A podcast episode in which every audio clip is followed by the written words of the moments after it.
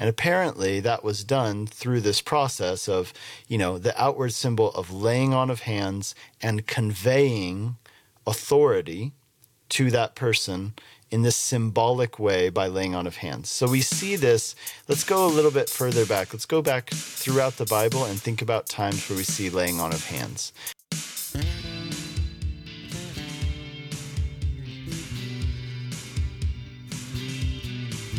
Well, hello and welcome to Whitefields Community Church Sermon Extra, where we every week dig a little deeper into this week's sermon.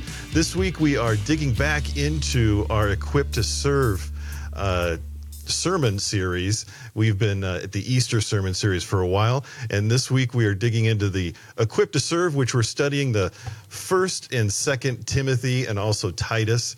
And uh, this week we got back into actually we just started uh, the book of Second Timothy, and so we studied. Uh, First Tim, um, Second Timothy, chapter one, uh, verses one through seven, in a series entitled uh, "The Antidote to Fear." And so, one of the great questions that comes up when we read this passage here let me read it uh, first timothy excuse me second timothy chapter 1 verse 6 it says for this reason i remind you to fan into flame the gift of god which in you uh, i'm sorry which is in you through the laying on of my hands. So excuse me so paul has uh, laid hands on timothy and the gift was uh, received through that method. So it, it really brings up a lot of questions here. Should we lay on hands? What is what happens when we lay on hands? Uh, there's a lot of a lot that goes in, and a lot of people have a lot of questions. And so thought we'd turn to Pastor Nick and uh, ask Pastor Nick. That, by the way, this is Pastor Nick, and I'm Pastor Jason. I don't think I introduced ourselves. So let's see. Well, cool. What uh, what do you have to say on that topic? Yeah, hey everybody, just saying hi. Um, Pastor Nick here. I, as some of you may know, I'm out with an injury, and uh, I am glad that I'm still able to be involved in many ways through the uh, amazing technology we have today, being able to record videos like this and still stay involved. And looking forward to being back in person very soon, as soon as possible. Um, to answer your question, Jason, I think it's a really good one. I think this verse is interesting, right? So he says that this gift that was given to you through the laying on of my hands. What does that laying on of hands refer to? Well, first of all, I think that there's an important point as far as the laying on of hands in uh, First Timothy, his previous letter to Timothy, First Timothy 5:22, Paul tells Timothy to not be hasty in laying on of hands. And he what that means in that passage, laying on of hands, is um, I guess it would be commissioning someone for ministry, giving an official ministry position or title to someone. And apparently that was done through this process of, you know, the outward symbol of laying on of hands and conveying authority to that person in this symbolic way by laying on of hands. So we see this. Let's go a little bit further back. Let's go back throughout the Bible and think about times where we see laying on of hands. In the Old Testament, for example, it, when someone brought the sacrifice of atonement for the Day of Atonement, they would bring a goat and they would lay their hand on that goat while the goat was then slaughtered. And what that meant, the laying on of hands, it in essence was an association with that, but it kind of communicated conveying from yourself to the goat your sin was being passed through that symbol to the goat.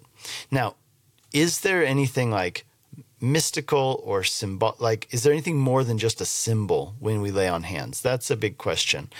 I'm going to say that i actually do think it's symbolic. It represents association. It represents conveying something.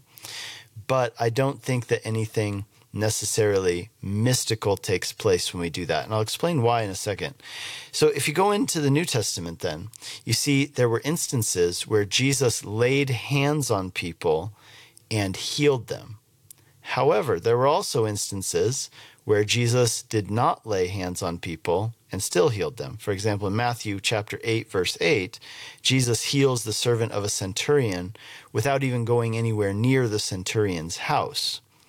And so here's another interesting thing. In the book of Acts, we read about one instance where the the Holy Spirit, the coming upon, the empowering of the Holy Spirit, which you talked about on Sunday,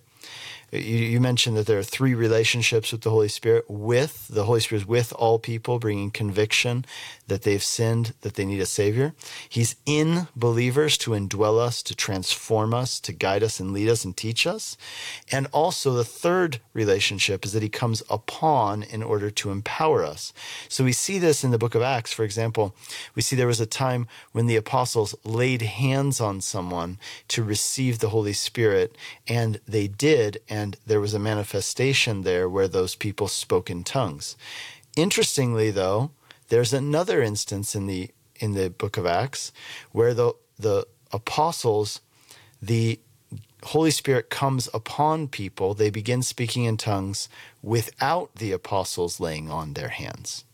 So, in some cases they do lay on their hands, some cases they don't. Some cases Jesus lays his hands on people to heal them, some cases he doesn't. So that's important to recognize where I would say, uh, so what does it mean? Well, I would say what it, it communicates association with someone. It communicates uh, that the thing that you are conveying through your words, you're also conveying physically. So I think it's like an outward symbol, you know, signifying, say, solidarity, but also communicating, I'm passing something on to you. For example, in First Timothy, you know, we're talking about leaders and conveying authority, right? So laying on of hands represents the conveying of authority. Can you convey authority without laying on of hands? I would say yes. Um, and yet there's something very symbolic about human touch and human, uh, you know, putting your hands on someone. Oftentimes today, we see people pray for others by laying hands on them. And I think that that's not something we see really an example of in the Bible per se. But I think it's a great thing to do because what you're doing, what are you conveying? You're conveying that we are one body, right? We're united and we're conveying that we are praying for you. And this is an outward symbol of that. But does anything mystical take place in it? I'm not sure it does. Uh, I don't see any biblical case for that. And yet, I think that we should lay hands on people. So, so when Paul says, the the gift which you received through the laying on of hands. What was happening when Paul was laying on hands? Well, clearly he was praying for Timothy, and there was a sense of conveying, conveying authority, conveying, you know, what Paul had uh, in regard to the anointing of the Spirit, conveying that to Timothy, wanting to pass it on to him and give it to him, and joining together as one body praying in the name of the Lord Jesus, asking God to give those manifestations through the gifts for the service of God's mission, like we read about in 1 Corinthians 12 and 14. So, all that to say, what happens when we lay on of hands? Um, I think I've answered the question, right? You're, it's association. It speaks of conveying something. Does anything mystical take place? I'm not convinced from the passages in the Bible that anything does. However, I think that laying on of hands when we pray for people is something that we should do. Good. Yeah, I think that answers a lot of questions. I think that's uh, one of those ideas that you know people don't understand if it's mystical. Is it is it not? Is it symbolic? So I think that really clarifies that. Thank you very much, Pastor Nick. Uh, if you like what you hear, make sure you smash that uh, like button, hit that subscribe button, and uh, make sure you come back every week to hear Sermon Extra once you obviously hear the sermon as well. So, all right. Well, you all folks have a wonderful week, and we will see you next week.